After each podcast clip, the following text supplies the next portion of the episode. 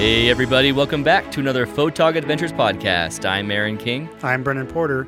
With families and day jobs, we know it's hard to find time to get out there with your camera. So, Brendan and I joined together and made the commitment to go out consistently and build up our landscape and astrophotography portfolios. We live in Utah and are lucky to have so many beautiful landscapes all around us. Not only do we have five national parks right here in Utah, but we are only a day or less drive away from 30 other national parks. So we created photogadventures.com, this podcast, and our YouTube channel to chronicle our adventures. Come along with us to amazing places and learn from our mistakes and our successes. We hope that you will get out there too and have a photog adventure of your own. Welcome, everyone, to episode 26. Today, we're going to talk once again about, and the last time probably for a while, the Improve Photography Retreat. And we have with us a guest host, which is Jeff Harmon. You all know him from the Photo Taco podcast. Hey, Jeff. Hello. So today, we're going to go back and forth with Jeff, myself, and Brendan and talk a lot about the Improve Photography Retreat and things that we were expecting, things that we had expectations for, and things that we just didn't quite get from it. We were hoping to get from it, anything that we learned.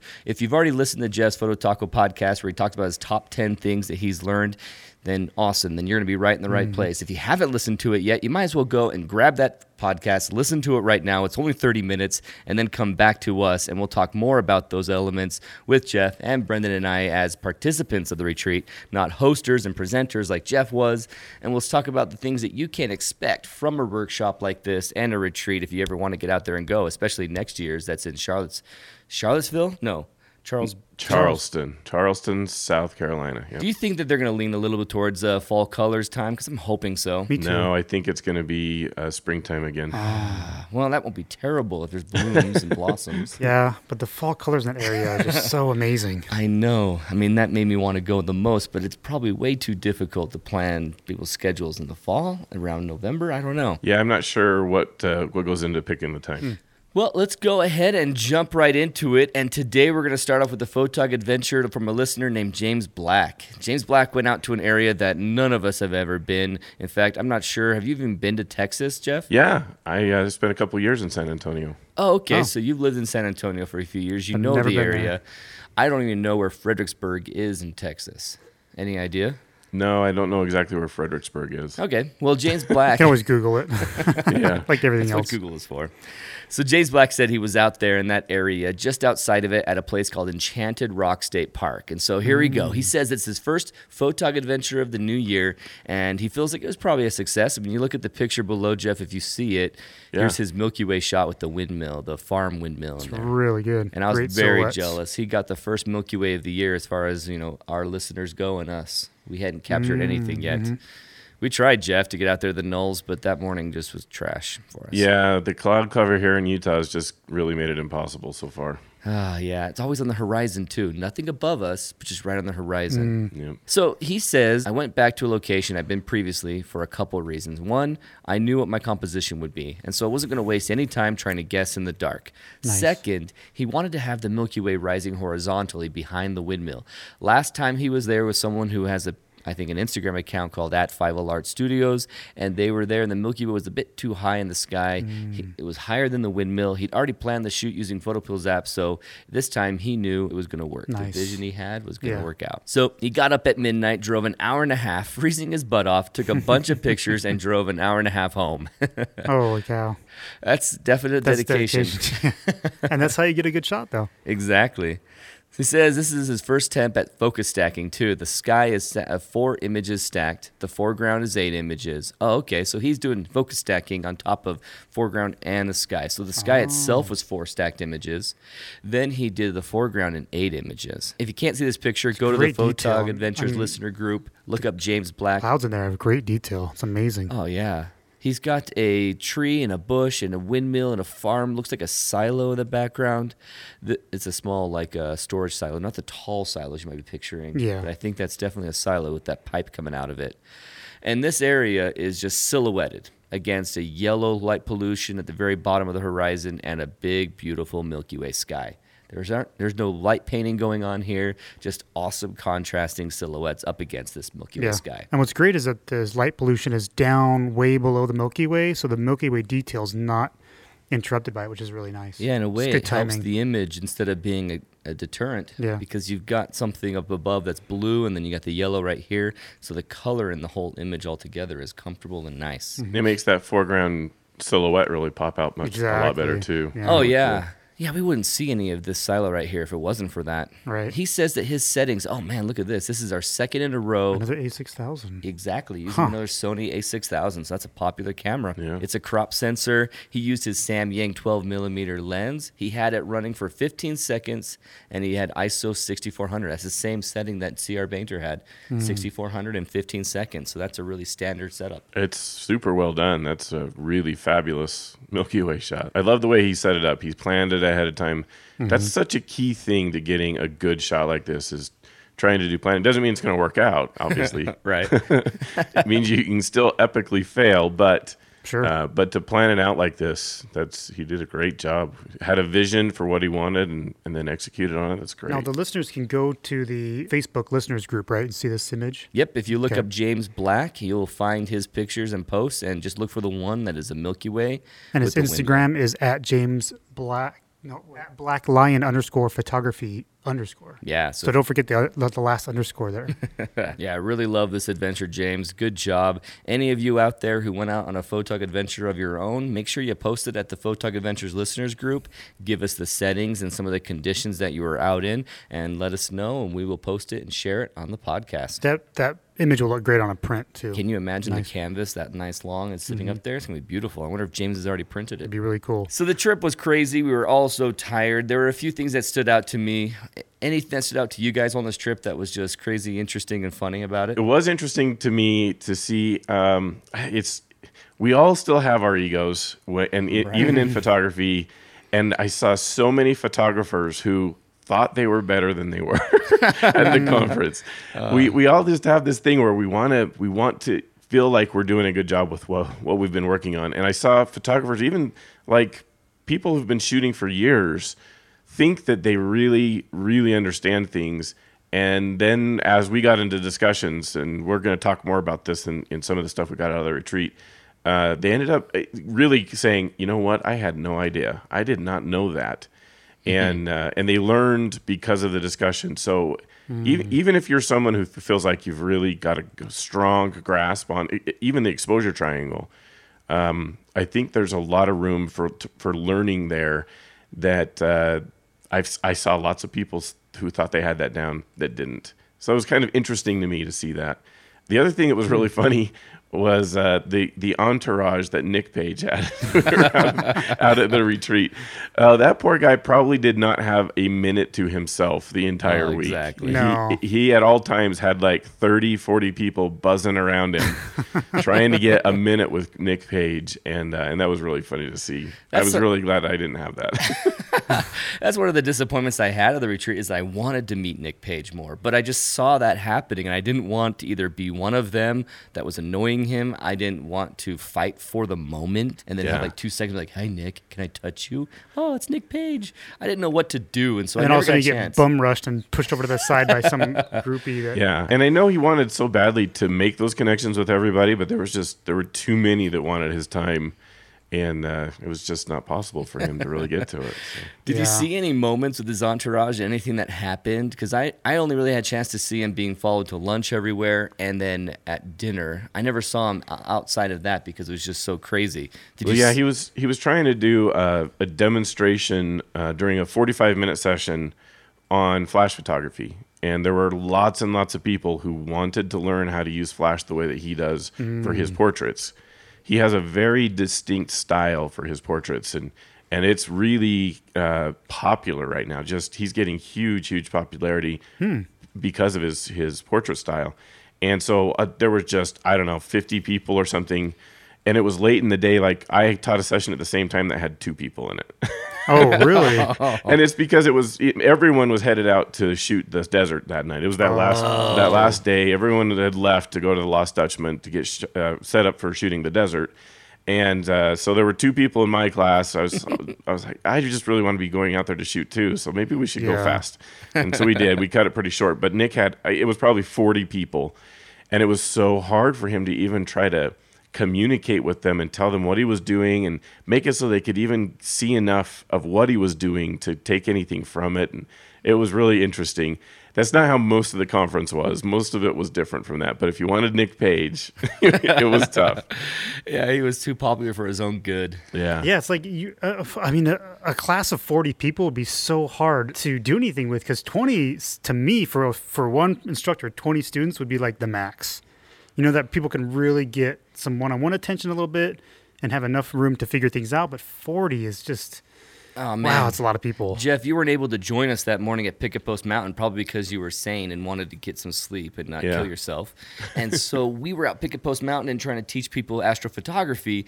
And just with the 20, 25 people that were there, we were helping each one of them. And it was a whirlwind for me of worrying that who did I not talk to yet? Who have I not actually checked on? I was worried the entire time there was someone who I've just completely ignored, completely not helped. And if that person's out there and you're listening right now, man, I'm so sorry. I couldn't tell where I was at and the previous five people I had talked to. Plus, it was dark, so I couldn't tell really what anyone looked like. I just knew voices, and I was going back and forth, like who needs help. And there were a few people who were really vocal who needed help, and you kind of jumped to them quickly. But then there are a few people who might not have been as assertive. And man, it's hard to get to everybody. It's really challenging at just 25.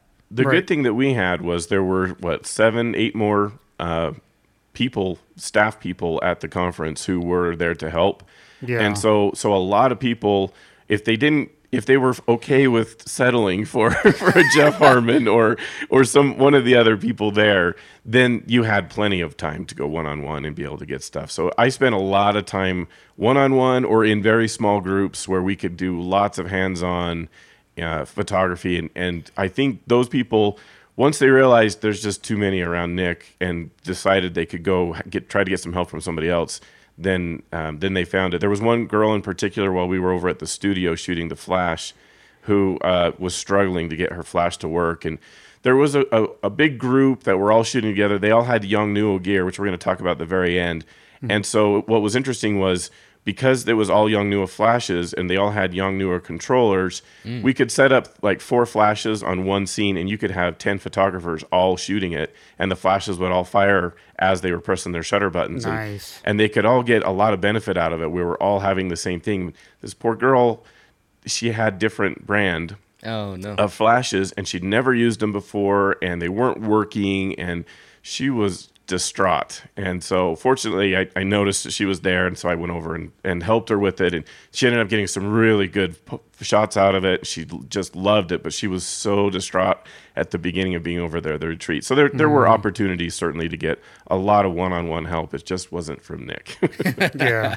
And no one was settling for Jeff Harmon because people would have been at that presentation more than two if it wasn't for the desert shoot and the other shoots that were happening right then. Just Phoenix traffic sucks so bad. Everyone thought, I got to get out like an hour and a half in advance. And so that's why we bailed on you, Jeff. We took off to the desert early. yep.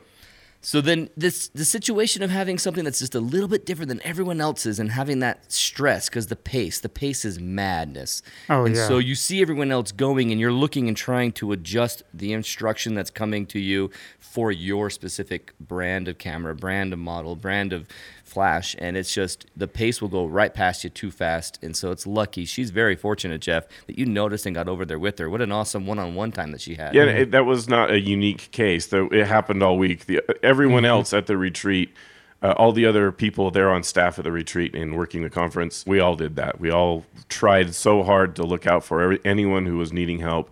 There's some people who are going to go demand it. They're like, I paid for this conference. I'm going to go get the most out of it. I'm going to go. I'm going to go right now, and I'm going to find somebody to help me. There's others that are more shy and they don't want to to be forceful like that. Hmm, and I tr- Yeah. we tried so hard. That was a goal through the conference. It was an objective we all had was look out for those people who are not demanding it. Find the ones that are kind of off in the corner, not participating, pull them in, get them to participate, get them to, to do it. And then they had, I, we heard lots and lots of times about people had very positive experiences because of it. Yeah, well done, Good. Improve Photography. Well Yeah. freaking done Yeah. because that was so hard just for our small group. Impressive that you handled it for 150, 200 people. Mm-hmm. So, in the situation of madness, the madness, the challenge, you go into Phoenix and you have this long drive with all the traffic hours, and then it's just a small little drive that you have to make, and it takes forever. So, Brendan and I, we get there and find out if we even leave the parking garage, they'll charge us 12 bucks. We come back before 10 o'clock at night, they're going to charge us 12 bucks again when we leave. And this was going to get way too expensive, way too fast. So We came the first day. I brought an extra pair of unders so that I was care- careful to have something in case anything happened at Picket Post Mountain. Say I fell in a mud puddle, I got stabbed by a rattlesnake. I any reason why I would want to change my clothes. I brought one extra set, and then I got you know that shirt that I was going to wear that day. Luckily, Improve Photography gave us free T-shirts because we did not make it back to Brendan's mother's house where we dropped off all our stuff ever again until we left. All of my clothes that I had brought to change into were there. So I had the outfit I went with in Picket Post Mountain, Yeah. my backup unders, my backup shirt, and that was it for what uh, Thursday, Friday, Saturday. That's pretty much what I had too. I think I had like one extra T-shirt than you. And that these these clothes weren't getting just a little bit of use. We're talking 80 degrees high, 90 degrees days, and just constant from four in the morning until midnight. And so I stretched these clothes as far as they could possibly go, and I couldn't have anything to change into. I was so worried about just stinking by the third day. I left my deodorant somewhere. What was it? Your mom's place? Oh, really? Yeah, I had no deodorant, so I was like Jim Harmer, didn't have Ah. any deodorant with me, and I didn't go and buy any because I kept thinking, oh, you know, tonight maybe we'll get out there, maybe we'll go and get our Yes, never clothes. Oh, we never had a chance. So if you're going to a workshop like this. Keep everything nearby. Don't think that you'll have an opportunity to go drive a distance and pick something up because it is madness. Unless you got like an Airbnb and that's really where you're where you're staying. Yeah. And it's a 20 minute drive. Ours was a, ours would have been like a 20 minute drive, but because we had our own car and we had to pay for parking over and over and over again, we thought, nope, let's just leave it there and hitch a ride with whoever's going out to where we're going. And yeah, it worked out okay, I guess. But- Uh, did I reek too bad? That wasn't No. terrifying, right? no, I mean you, you smelt a little. By the third day, you were a little smelly, but you're pretty lucky though. Thankfully, Rusty Parkhurst let us stay in his hotel room and we could shower there. Right. And so I could shower in my clothes, man. It was disgusting. It's gross, putting them putting, back yeah. on. So Yeah. whatever you do, don't go to the retreat like I did, like a 12 year old boy in a camp out and wear the same clothes every day for Oh, four yeah. days. Yeah, because those Yuck. guys start to smell really bad Oh, after a yeah. while. Teenage boys. And they don't Yeah. think they do. Oh yeah, that's it's it's a problem. A teenager Everybody knows takes it. their shoes off next to you, you know it. You're like, oh, Oh yeah. Uh, quick funny story. My wife's little brother, he was 13, 14. He had a pair of shoes out in the middle of the room. They had a little white dog. He comes in the room all happy, sees them watching TV. He goes up to Johnny's shoes and takes a sniff and starts gagging. And so if a dog who eats its own crud is going to throw up when he, and yak after smelling your shoes, you know it's a bad situation. Yeah. Yeah, just throw them out. Get some new ones. Another thing about Phoenix, Arizona area is that this is a commute into downtown for work, but there aren't, I guess, any apartments downtown because it is silent. We were driving into Phoenix and it was like a ghost town. We're in downtown Phoenix going through major intersections and we were the only one there. And that was just at like 8 o'clock at night, 10 o'clock Yeah, at yeah. It becomes like a weird ghost town when you're there. The only thing that draws people in is big events like uh, like the baseball game or a basketball game. But other than that, once those people go home, it's like a ghost town again. And then th- that means there's no restaurants open too. So there were there were multiple nights that I was working late with the conference stuff. We were we were just busy from noon until 8 30 9 o'clock at night uh, every day. And uh, and we wouldn't have eaten anything for dinner. And so finally at at 8 9 o'clock, maybe uh, one of the nights it was 10 o'clock, we were trying to find some place. There's no place open except like the place in the hotel. Wow, really? Right. At that 8 was o'clock? all that there was. Yeah, yeah. So they we- all so- closed up. Oh, Yeah, so that's why that's why we ended up driving out like 15 or 20 minutes outside of town to find regular society where there's like grocery stores I and In and Out burgers money. stuff like that. I didn't realize that it was the only option. No, it's because there's literally nothing open around downtown area. Wow. So Arizona is a great place. It's very warm, very hot, very awesome. I can't believe I was able to go there in March and feel like I was in midsummer. Oh, that was the best part about it. But let's go ahead and let's take our first break of the podcast, and we'll come back and talk about the things that we expected and that went well with the, with the retreat. Okay.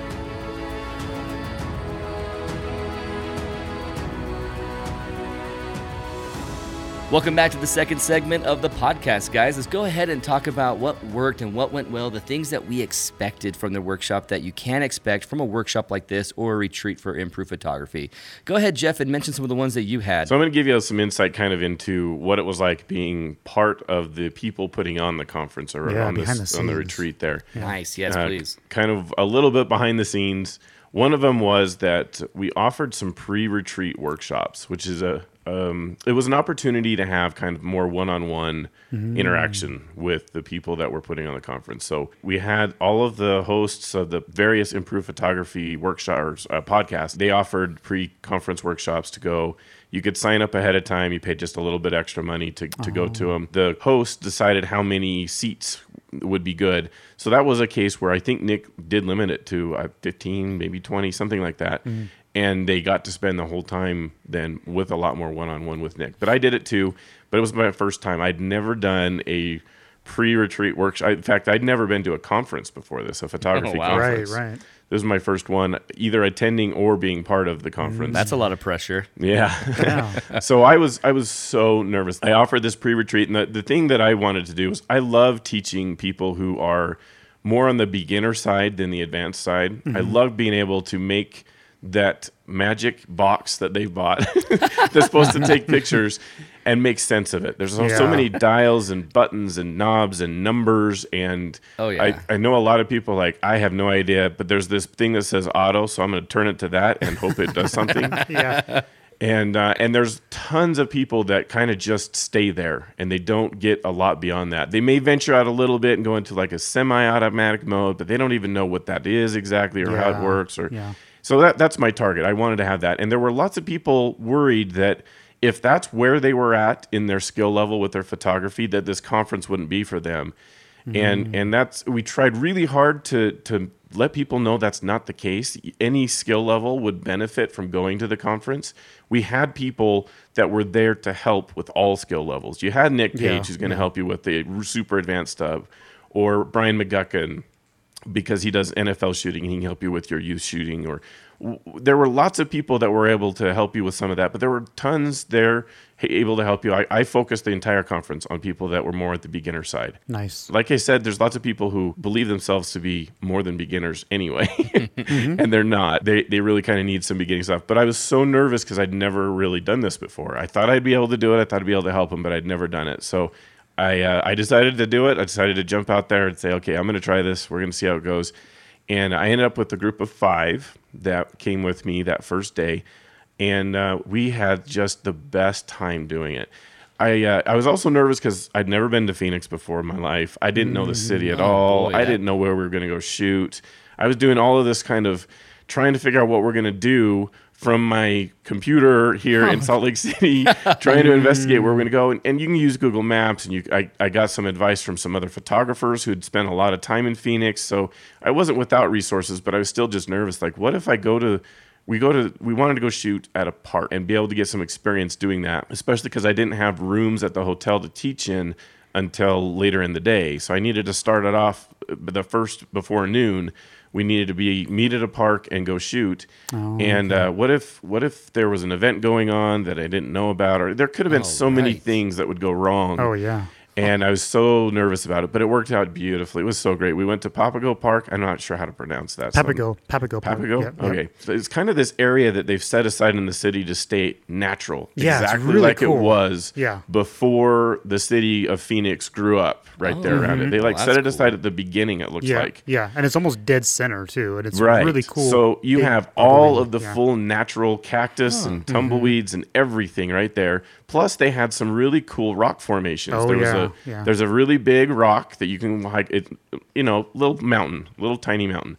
And you, you can walk to the top, and then they call it hole in the rock because there's this really big hole that's worn in the rock, kind of like the beginning of an arch. Mm-hmm. Yeah, like a little cave rock. Yeah. it's, it's really cool. I I climbed up there lots when I was a kid, actually. So it's it's a really cool place. So we went there and we were shooting there, and it provided a lot of good shooting situations. Like we could go, the sun, uh, we were there almost at about noon. So the sun was kind of on the other side of the rock, and we were on the backside of it. And that means that the dynamic range between there, the, the shadows and how dark they were, provided a really difficult shooting scenario. You had to, it was hard to figure out, and, and they were just like, what do we do here? I don't know what to do. Polar I want to get the middle where there's the the bright sun on the other side of the city, and then I want to get some detail in the shadows. So we worked through it. And it was great. It was really fun. Then we went back and we we went through uh, one-on-one instruction of uh, what shutter is, what aperture is, how, when, how to do ISO, all, all kinds of, of things. We did some practical shooting. We used a basketball, which is i i anyone listening, if, if you're more on the beginner end and you want to learn how to use your camera, this is a really easy, easy way to do it. You can have your kid play around with a ball and just try to shoot and play around with shutter speeds, play around with apertures, and you can start to really see what those things do. Try to get stuff down in manual mode. You can even tr- start understanding the continuous autofocus things that are on your camera, how to use focus points. It just it's a really really good way to figure out how to use your camera. We did that, so it worked out super well. It just it was so much fun. Everyone that came really felt like they learned a ton. I've had lots of things afterward. Like uh, one of the attendees of my pre-retreat workshop, she did a portrait shoot today, uh, yesterday, and she got some really good photos and really improved where she was at before. She'd done some portrait shoots before, and now that she did it after, she said, "I- "I'm amazed how much better the That's results are now that we've learned this." so it was really fun. That is fantastic. And you can expect to learn in a situation like this, but you never know if you actually will. And so that's awesome that someone got that. Now, the basketball technique, are you just practicing shutter speeds and getting that basketball to be still, or even trying some where you see the basketball in motion? Just both of So you do both. You have one where you, you might have someone holding the basketball, and you you're trying to get the basketball in sharp, sharp focus and get everything else blurred out. That'll so doing dealing with aperture, starting there, mm-hmm. dealing with aperture to use depth of field and kind of figure out what that means, how depth of field yeah. works, and even trying different lenses because the depth of field is not only affected by aperture but also by the focal length of the lens. So um, trying it with different lenses, yeah, you're gonna have to have someone who's willing to hold the ball. So you know, you might have to do it in stages. There, your, your kid might not be so excited about that, or, or someone else holding it for you. But uh, but that's one thing, and and then shutter speed, yeah, have them like toss the ball in the air and try to get the ball f- frozen in motion and in sharp focus. All of those things help you to really understand, get to learn where your buttons are on your camera, start to develop like muscle memory for where where those buttons and knobs are, so you can you can change the settings faster and get to the point where you're comfortable throwing it in full manual mode and taking control over what the settings are yourself. Hmm, That's awesome. Nice. I need to try that with my kid because I keep doing landscape photography and astro. I'm trying to go back to taking pictures of my fast four year old son, and I'm just blurry and a beginner again. I go from all the stuff that I've learned and gotten good at to I'm a noob. I'm a noob again. Kids will definitely do that too. You, you, you have to have a fast lens and really rely on your fast autofocus to catch those moments. Absolutely. moments. That's something I'm going to practice and try. So as a presenter, did you guys have more time in the in the week before the conference? Did you take off more time of work to get there on Tuesday and you hung out Tuesday and checked these locations out before your pre-retreat conference or, or your pre-retreat workshop? Or did you have Wednesday only and you just kind of were there first at Pa- Papago Park for the first time as your re- your workshop attendees? I didn't. So we drove down on Tuesday, and so we started off probably around 10 a.m. in the morning. We wanted to leave way earlier than that, but it just didn't work to Know get away. yeah, yeah. had to make sure kids were taken care of, and uh, Right. so it took us a while. So and then it was a ten hour drive to get down there. So we, we got there very late on on Tuesday night. The pre retreat workshop was all day Wednesday. I almost didn't sleep Wednesday night because I was so worried. I n- still had never been to any of these locations, and I was just scared to death that we were going to show up and be like, oh yeah, this isn't going to work. There's an event, or or there could be like a a cop there saying, "Hey, you can't do this," or I didn't I didn't Oh, know. Right. And I was so nervous. Oh, it'd Uh, be so embarrassing. He's like, you can't take pictures here, guys. like what? yeah. yeah, and it turned out beautifully, but uh, but I was so nervous. I, I really it would have been better to do, and and in the next retreat, I learned a lot about what how I'm going to be better prepared, and I'm going to do be able to do a better job of helping a lot more people. I learned a lot about how to do that. So the, these mm-hmm. retreats are just going to improve. This was our first Improve Photography retreat. It went super well. They the, everyone had really good things to say about it. But we learned lots of things that are going to make the next one that much better. It's going to be really good to to do it. And one of those was, yeah, I need to get down there a day. I need a whole day before the the workshops or anything else to go scout locations and feel comfortable with everything we're going to do. Yeah, my hat's off to you guys because I mean, I mean, I thought for some reason this was maybe your second or third retreat, and when I got there, I'm like, oh wait, this is the first one, really? And by the end of the conference, I'm like, wow, you guys did a really great job for being the first time. Awesome, awesome work. So I, I was I was happy with the results as well. I completely agree with that. I knew that it was going to be something that was going to have some clumsy moments, but it never really had those moments. Not really, no. It the only thing really that smooth. could change is some things that would make it so that people have more time here or there or what you do, but it was nothing that was a mistake or bad the first time. It was fantastic. The only thing that felt a little awkward was the very beginning when they had the impromptu photo contest, and you could just see the look on everybody's face, like, "Really, we're, we're doing this now?" So that was actually, but that was actually pretty funny. It went really well, even though it was did really start ama- yeah, it was really amazing how well they. I mean, these guys were put on the spot right there, Yeah. zero preparation, and it's like, okay, take your camera. Here's a flash. Here's a model. Go, and they're Yeah. like, "What? I got two minutes to what?" And it, yeah, so that was actually really funny. And you got someone that you've respected and loved, like Nick Page, Jim Harmer, that you've seen their work for years, and then you see them on the spot, and you're They're like, "Oh, okay, they're sweating like I would. They're not Oh, yeah. complete superheroes." Well, Yeah. Connor Connor was part of that, and he he just sweats no matter what what he does. He is anytime he shoots, he just gets in a lather. It's really fun to see him shoot because it's different than I've seen anyone shoot. He has a, a much different holding stance and stuff than oh anyone yeah, I've right. seen. He tucks his elbow in so tight, and his elbow's up high, which is good. side. That really helps him to support his camera. But he leans forward. It, it's cool. It, it's really fun to watch him shoot because he does it very differently. Hmm. And we could talk about his form, his photography form, Yeah, like we could. You could do a whole class on it. Yeah.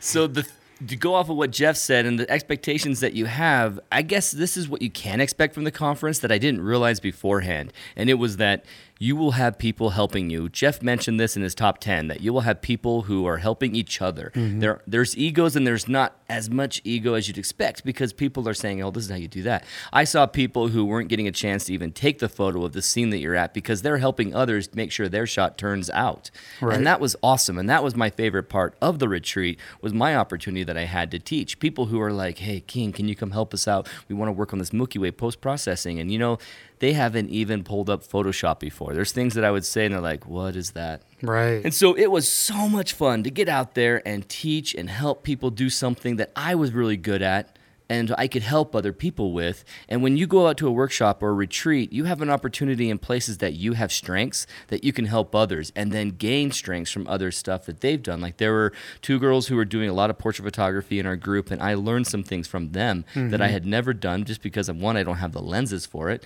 and two I just have never done anything with it. I just have zero practice, zero hours timed on portrait photography. Mm-hmm. I don't know if it'll be that way at, at every photography conference. I don't know if they'll. It, it will be a very common thing to have people feel so helpful around you. But that is that was like we, we had a few goals and objectives with the conference, and one of them was we wanted it to be a, a an uplifting and positive experience. So we thought through really carefully what what kinds of things can bring negativity into a conference, and let's not do mm-hmm. that. Mm-hmm. One of those was like post uh, session surveys. A lot of conferences, every single session that you have in the conference, every class you can go to, they have a, a survey you can fill out, kind of in the mm, back yeah. of oh the room oh, yeah, or how whatever. did I do? And yeah, Yeah. And we talked about it and decided that is an opportunity that negativity can come into the conference and we don't want that. So we're just we're going to point. opt to Good idea. not do that. Yeah. And we'll just make sure we ask for people people to give us feedback ourselves, one-on-one or in small groups through the conference and hopefully you guys had some experience with that with someone finding you and saying, "Hey, how did how do you think things have gone?" If they didn't, then we missed you.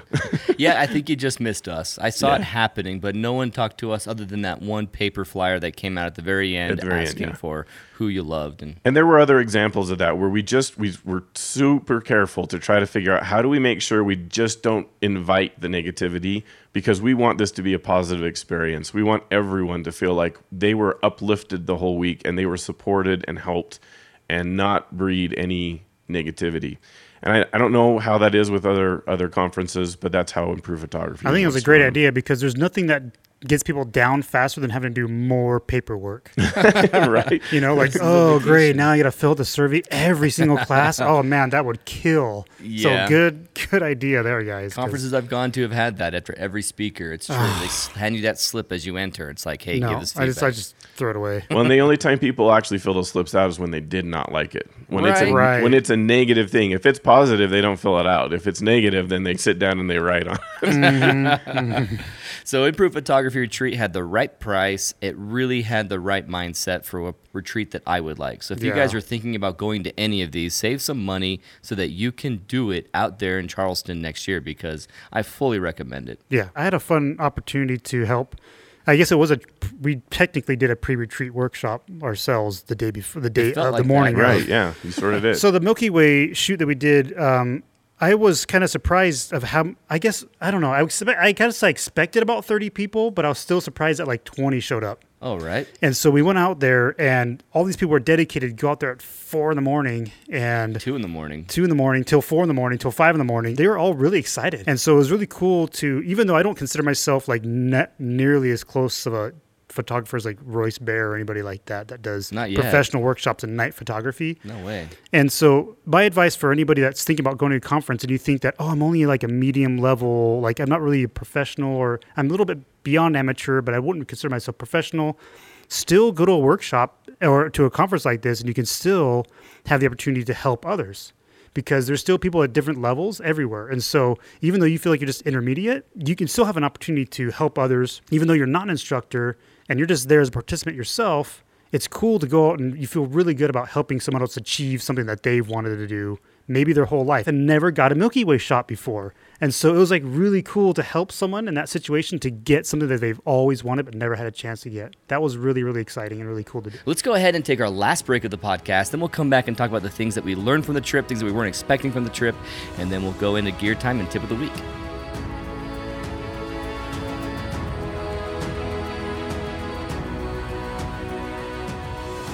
Welcome back to the Photog Adventures podcast. We're in the last segment of the day, and we're talking about now the things that we learned from the trip. Did you guys have anything that you really learned from the trip or weren't really expecting from the trip? Yeah, I, I was surprised. So I, I my expectation was I thought I would have a lot of fun at the conference, but I was kind of thinking it would end up being something where um, where I, I got some good shots. I expected to get some good shots out of it, and and that I hoped people would at least come to my classes. I was a little nervous about that; they wouldn't come, and and that that would help people.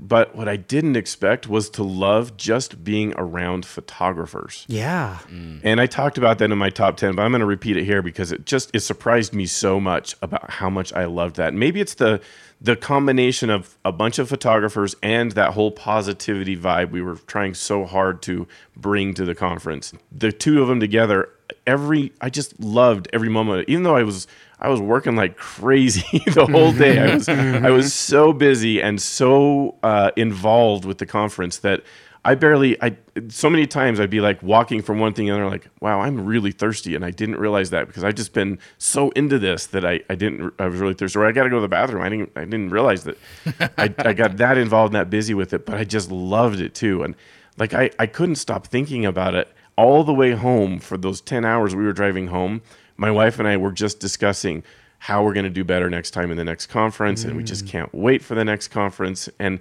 it's just because I, I just loved being around i just didn't expect that. I didn't think that would be that big a deal. I'm so used to when i pull my camera out especially my own children they, they roll their eyes like oh great. That means we gotta wait for dad to take photos again. This is terrible. Oh, and and I'm, I'm so used to that that uh, when i was around him and people are like yes we're gonna take photos now I was, it was so wonderful i loved it And I didn't even realize that that aspect of the conference would would affect me either, because you always think of photography as like this really cutthroat industry. You know, like there's so much competition. You see all these good photos out there, and you just have to assume that you know half these guys don't want to give up the secret sauce. Don't you tell know, anyone where I was they at. don't want to. They don't want to tell you the location. They don't want to tell you. What, and when we got there, and we started talking to people, it's like it's really a really open community. And people were just like freely sharing their best tips and their best tricks. And we were doing the same thing, especially for the night shoot. And it was just really awesome to have that feeling of openness and fairness and just, you know, A full community of Yeah. people who are having a blast doing the same thing you love doing that normally you do with no one else or no one else is Right. happy about it as you are. Yeah, and then talking to them about post processing and sharing their our, our our tips with them, and it was just really cool. To do, and, and then having the instructors uh, in their classes, and the people were just really attentive, and everybody was all on the same page for the most part, and really just excited to learn. And I learned a ton of stuff in those forty five minute sessions, and uh, even though I was exhausted, we had like very little sleep. Yeah. I still try to absorb as much as I could, even though I was like falling asleep halfway and like waking myself. I'm like, I gotta learn. I gotta. This is awesome. Like, why am I? Ah, you know. So, yeah, it was it was really fun though. It was really cool. The community was awesome. I just can't give you guys enough props for being a fun community, a fun place, and Improve Photography. You guys really did have an uplifting and a positive experience for us. We Mm-hmm. loved it. There were a couple of other things that I really that surprised me too that, that I took away from the conference. I, I didn't go into it expecting how much fun Flash is to do. In the last year, I started to incorporate Flash into my portfolio and to my portrait work, and that makes a huge difference. It's just it- it's night and day literally Yeah, night yeah. and day difference it, about how much when you can take control over the lighting and you can add lighting so that it looks good and you can you can highlight the people so much better make them separate from the background it's just it's Mm. incredible what that brings to your photography and even if you are more of a landscape shooter and think that's not going to help you you learn about how to use your camera you learn how to control things so much better and you're prepared for more situations. When you go out some a lot of the times as i have done this over the last several years to try to go out to a landscape shoot i'll come back with nothing not because the landscape or the weather didn't cooperate but because i missed it. I didn't have the right settings. I didn't have the right composition. I didn't i wasn't prepared to react to the landscape and oh. setting. Mm-hmm. Even though flash photography and doing portrait work or whatever it might be or or any other type of photography sports anything else you can think of besides landscape, even though that may not be your passion and you may not want to, to make a career of it or anything, dabbling in it, taking an opportunity to at least try it out will teach you things about your camera. It'll teach you about how to, and then you're going to draw on that at some point. You're going to have some situation where you'll be able to draw on that and say, I, it's because I did something else that I learned something and I, I have a better ability to react to what is in front of me and get the shot I want. I think that's part of the reason that Nick is is as good as he is at landscapes. He does every form of photography you can ever think of, and he does it professionally. So he does portrait sessions, he does senior shoots, he does families, he does weddings, he does every single type of photography, and he knows his camera inside and out. He knows his gear mm. to the ultimate degree. And he knows now because he's used it in enough different situations. When he walks up to a landscape scene, he already knows what settings he's going to use. He doesn't have to mess around with a lot of light metering or or anything to try to monkey with it. He can get the shot in seconds because he's so familiar with everything there is to do with, with the camera.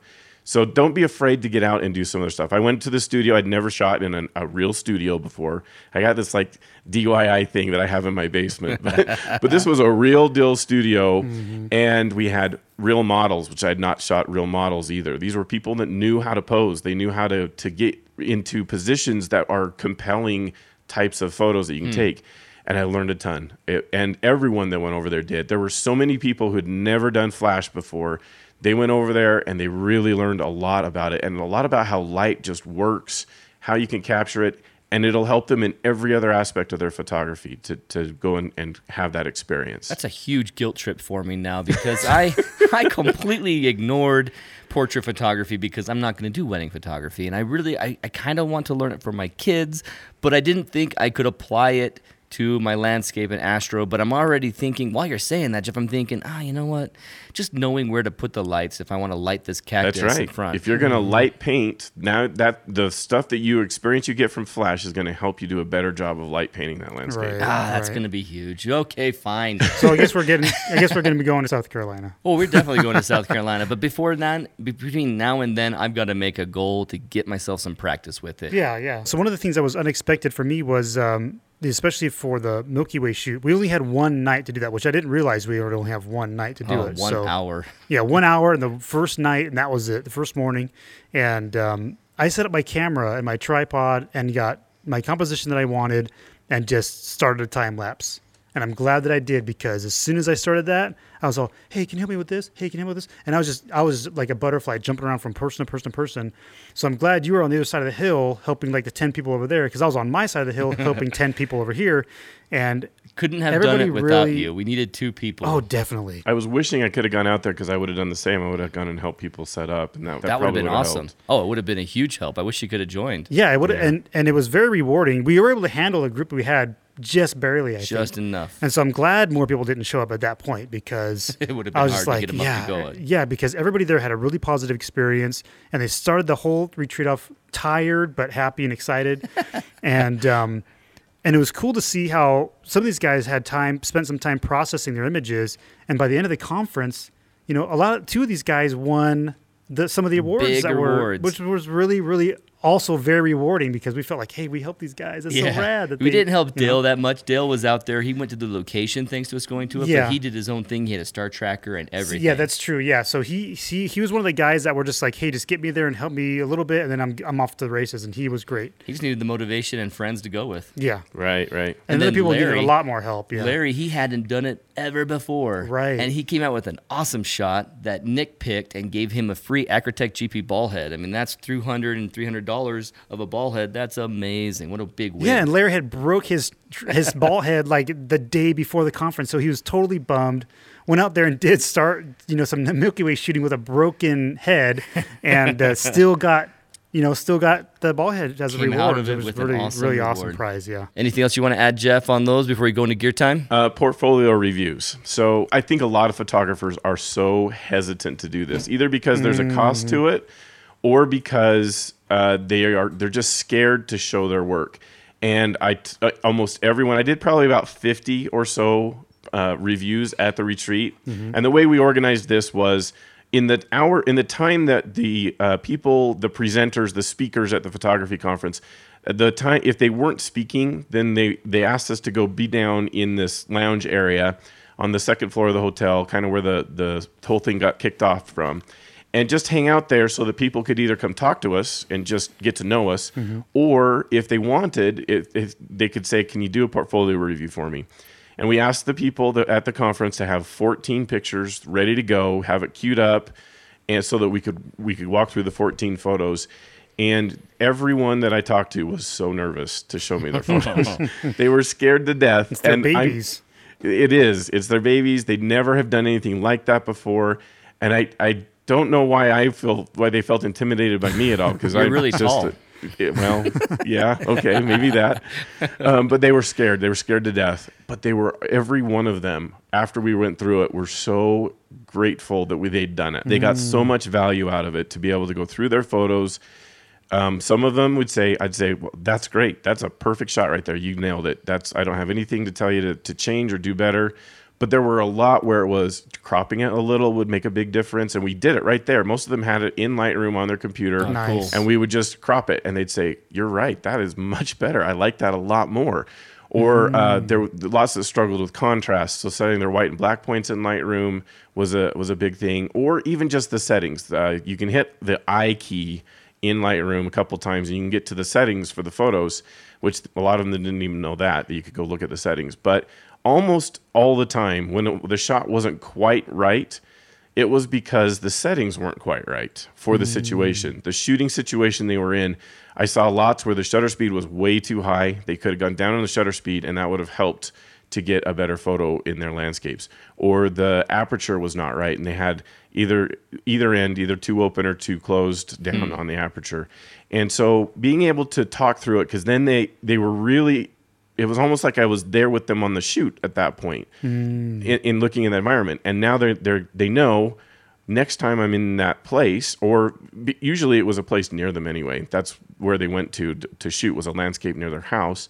They know they're going to be able to go right back to it, and that now they'll have a different settings goal in mind about what to do.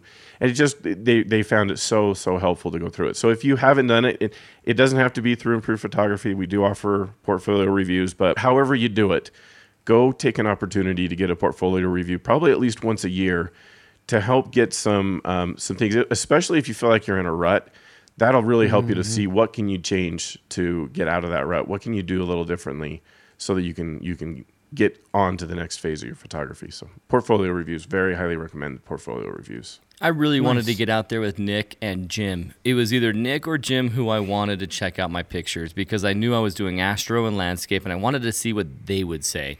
And it was zero opportunity. Yeah. Zero opportunity to do so. I'm going to probably end up getting another 2017 top 10 images and then take my top t- top like 15 from top 10 of 2016 and 2017, put them together and then just go for it and pay for that service where you can get a critique from them. So the critique was uh, was extra. It did cost extra. No, No, no, not no. at the conference. If if you could manage, and Nick Nick hardly did any because he was surrounded by people the whole Right, time. right. But the others, most everyone else, we when we weren't teaching, we had we hung out down at the main level, the second floor area, and uh, people could come and either just talk to us about whatever or say I'd like to do a review, and we'd spend ten minutes doing a portfolio review, going through their photos. We did learn some things, like we were gonna, we were thinking about making some changes there, where you could actually schedule it, Yeah. offering some way, some online way to schedule a portfolio, That portfolio awesome. review, so that you can do it. Yeah. And we we did struggle to keep it to ten minutes. That was the goal, but boy, I went over that a lot. Almost every one of mine went longer than ten minutes. We're gonna work on making improving that because it was the the people that took advantage of it really found that to be. I I had several people say this was worth the entire cost of the ticket to come to the conference Mm. to have this portfolio review. Yeah, it'd probably be a ton of work for Nick if they did this because I'm thinking they were saying you have a portfolio review included in the price of the ticket, basically. But then you never got a chance to actually do it. I was hoping that there was more time set aside for it. And if you're saying it was kind of in the times that you weren't teaching, you were available over there by the Ellis West areas, uh, you know, that. I was in classes every time. If I wasn't Right. in a class, if I was actually ditching a class, it was because we were totally exhausted and we took a nap for just- 40 minutes. right, right. And so I didn't Yeah. take advantage of some of those one-on-one moments that I would have if I had just mm-hmm. ditched a class. That's I, Well, that was that was very on purpose too. We wanted to make sure that there wasn't a single hour of the conference where you'd say, "I don't know what I want to do." We mm-hmm. wanted it to be more like, "I got to pick between three things I want to do, yeah, that's how and it I got to decide what that is." Right, Absolutely right. felt that way.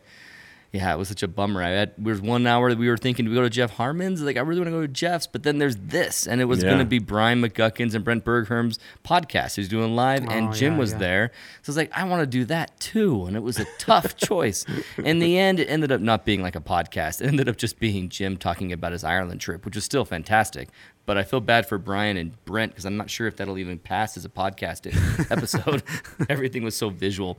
Okay, and uh, welcome to Gear Time, guys. Today we're going to talk with Jeff about the Yongnuo flashes. They're a, a third-party flash maker. They've been doing it for a while. Really inexpensive. Yeah, they're really reasonable price. They got some really good options, and uh, Jeff's here to talk to us a little bit about those flashes. So we we talked earlier about how even if you're wanting to focus primarily on landscape, it's good to go through Flash to to learn the lighting techniques that'll help you with some light painting and just help you to learn your camera. So Yongnuo is a brand that is all on its own. There's there's no connection to Improve Photography, although you mm-hmm. might think it because we we talk about them so much. But but they, there's no connection there. it was just they happen to make pretty high quality flashes. Yeah. They're they may not be measure up at least build quality. They may not measure up all the way to the name brand Nikon, Canon flashes, but um, but they they're so much cheaper. They're like uh, what is it, a tenth of the cost, something like that. So it's like six hundred dollars per Canon speedlight flash. and you get it for like and 60 can- bucks. Yeah, sixty dollars for for the Yongnuo flashes, and they do almost identically what it is that the Canon and Nikon flashes do. Awesome. So, and, and e- even though the build quality may not be exactly on par, they're good. I've got four of them now. I started off with one, and that one I've had for about three years now, and it's still going strong. It's growing great. I use it probably about three or four times a month, and so it's it's getting some usage. Probably not what you would do if you were a wedding or, or a full time Oh, portrait right. photographer. Um, so I don't know. I can't speak to like how long durability is on the one versus the other. But I got to think going through ten of these versus one Canon or Nikon, Right. I got to think that's not true. yeah. and these probably will hold up. And then there's there's inexpensive controllers. I think it was forty bucks for the controller, so that you can do off-camera flash. The mm. controller is really easy to use, which is a big difference. So one of the, some of the people that I helped at the conference, the controller was not so easy to use. It was tough, and and trying to figure out how to get the settings to make it so that the controller would work with the flash there was one combination I just I, I couldn't even figure out. They had it there. I didn't I could not figure out how to make it work. The best we could do is make it work in slave mode, and that's where when the flash on your actual cam like that little pop-up flash Oh, that you yeah, have on your yeah, camera, yeah. when you get it to fire, the flash notices the bright increase in light and it will fire too. That's what slave mode means, and that's the only way I could figure out to make the thing actually fire. So she had to use that her on-camera flash, and then it was in slave mode and it would fire. But I couldn't make the radios work. And that was a different brand. Yeah, it was a different brand. I, I Mm. don't even remember what it was. It was something I'd never e, seen before. The person didn't have any. I think it came with their camera. This little setup. that was like part of the kit they bought. And uh, so we tried real hard to make it work, and I couldn't. So we Hmm. we finally did get it to work in that slave mode. But anyway, the the Yongnuo stuff is a really inexpensive. I'm not going to say cheap because that implies like lack of quality, but Yeah. it's it's a relatively inexpensive way to get into it. E- Yeah. Even if you can only get one, there's so many, so much you can learn about lighting with just one flash. So 60 bucks for the flash. I think it's $40 for the controller to put on your camera, and you're in business. And it's simple. It's easy to use. Um, it's not, it, you know, it's not going to help you at all learn how to position the flash or anything. That's going to be your experimentation. And I, I highly recommend you run it in manual. So the flash, uh, you can spend a little bit more than the 60 and get get a feature in there called TTL that will help you to. The flash will kind of leverage the meter from your camera, and it will try to figure out what the settings should be for you. Oh, nice. Kind of like an auto mode for the flash Right. But it it the, the light meter is rarely good enough or accurate enough to make it so that that setting those settings will be exactly right. It'll get you pretty close but it's much better to learn it yourself put it in manual mode. I know oh, i don't know a single professional photographer who doesn't run their flashes in manual mode.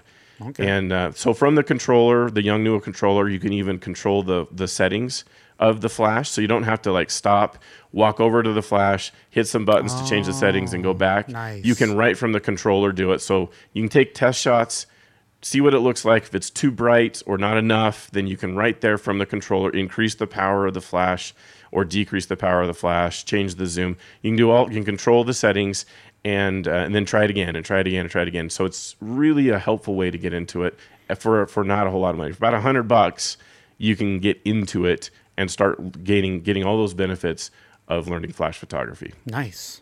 Absolutely recommend them. They were so cheap for me to buy them off Amazon. I didn't have to go and find a really good deal. I didn't have to No. hunt down anything. They are just cheap, coming straight from Yongnuo. I loved it. You do probably want to think of it though as like a disposable item. If it's if it hmm. breaks, if if the battery door comes off or it falls over and the the flash glass at the top falls off or something, you're not going to get it fixed. you're not gonna, Yeah, it's yeah. not worth it to try to deal with it. These come from China. Uh, you, you're just you're not going to want to do it. So it's you think of it if you go into it thinking of it as this is a disposable flash. If anything happens to it that goes wrong, you're just going to buy a new one Right. then then that's probably setting your expectations right. And the company's interesting because they're they're starting to build lenses now too. Yeah. And they've got a couple lenses out now.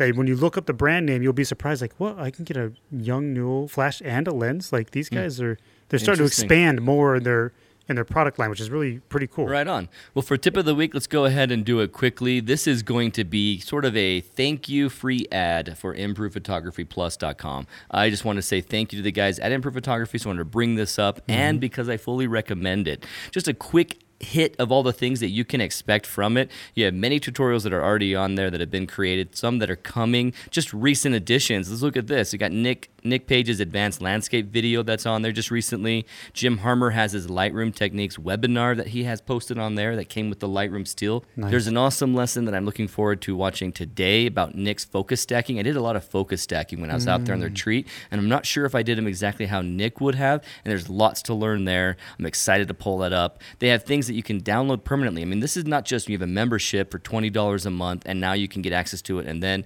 next month you're done. There are things on there that you could actually download and have for life. It's not required that you keep the membership. There's very there's huge generosity in the in the product. These guys have been great for it. Just a couple of quick hits. If you're not a landscape photographer, you might love the commercial compositing techniques video that came from Sandy DeRoe, and then Nick's quick course on sunset portraiture. So he had some portraits that he created in oh, front of a sunset, so he showed how to do that. And then there was a trip that are free that Jim will go out and do all over the world. They just recently went to Ireland. He announces it first to the Improve Photography Plus group. And so if there's people who are filling it up through that alone, then you won't get a chance to go. And so if you're a part of the Improve Photography Plus membership, you can get first access and dibs on these cool trips that are going out. Nick, uh, Jim is going next out to a storm chasing trip out in the Midwest. So you're not paying them; you're just paying to be there with You them. just pay Don't your pay. own expenses. That's awesome. Exactly. You buy the Okay. plane tickets, you buy the lodging, you buy the rental car, Mm-hmm. and he'll say, "I'm going to be here at this date in this place, and you can shoot with me." Awesome. I fully recommend IP Plus. I hope that if you guys have 20 bucks to spend on at least for one month, get it. Check it out. You have a 14 day free trial. So you can go in there, do the 14 day free trial, see if you like it as much as I like it, and see if it can help your photography. Cool. It's not listed there yet on an IP Plus, but I'm going to be doing a video on how to make Lightroom fast. So the session, it was one of the sessions that was pretty packed at the conference, but I know it conflicted with a lot of other things that people wanted to get to, and they they uh, asked me about if the slides are available, which they are. Um, in fact, if anyone wants to see my slides, you can get a link. It's bit.ly, B-I-T-L-Y slash Jeff Retreat 2017 with caps on the first one. So capital J Jeff, capital R Retreat in 2017. and uh, you can see all my slides that I presented from my three sessions that I taught. But um, even better than that, I'm gonna I'm working on a video of the settings of what to do and kind of a little bit of suggested workflow to work around the strengths of Lightroom. Lightroom can be very slow if you don't use it in a certain way.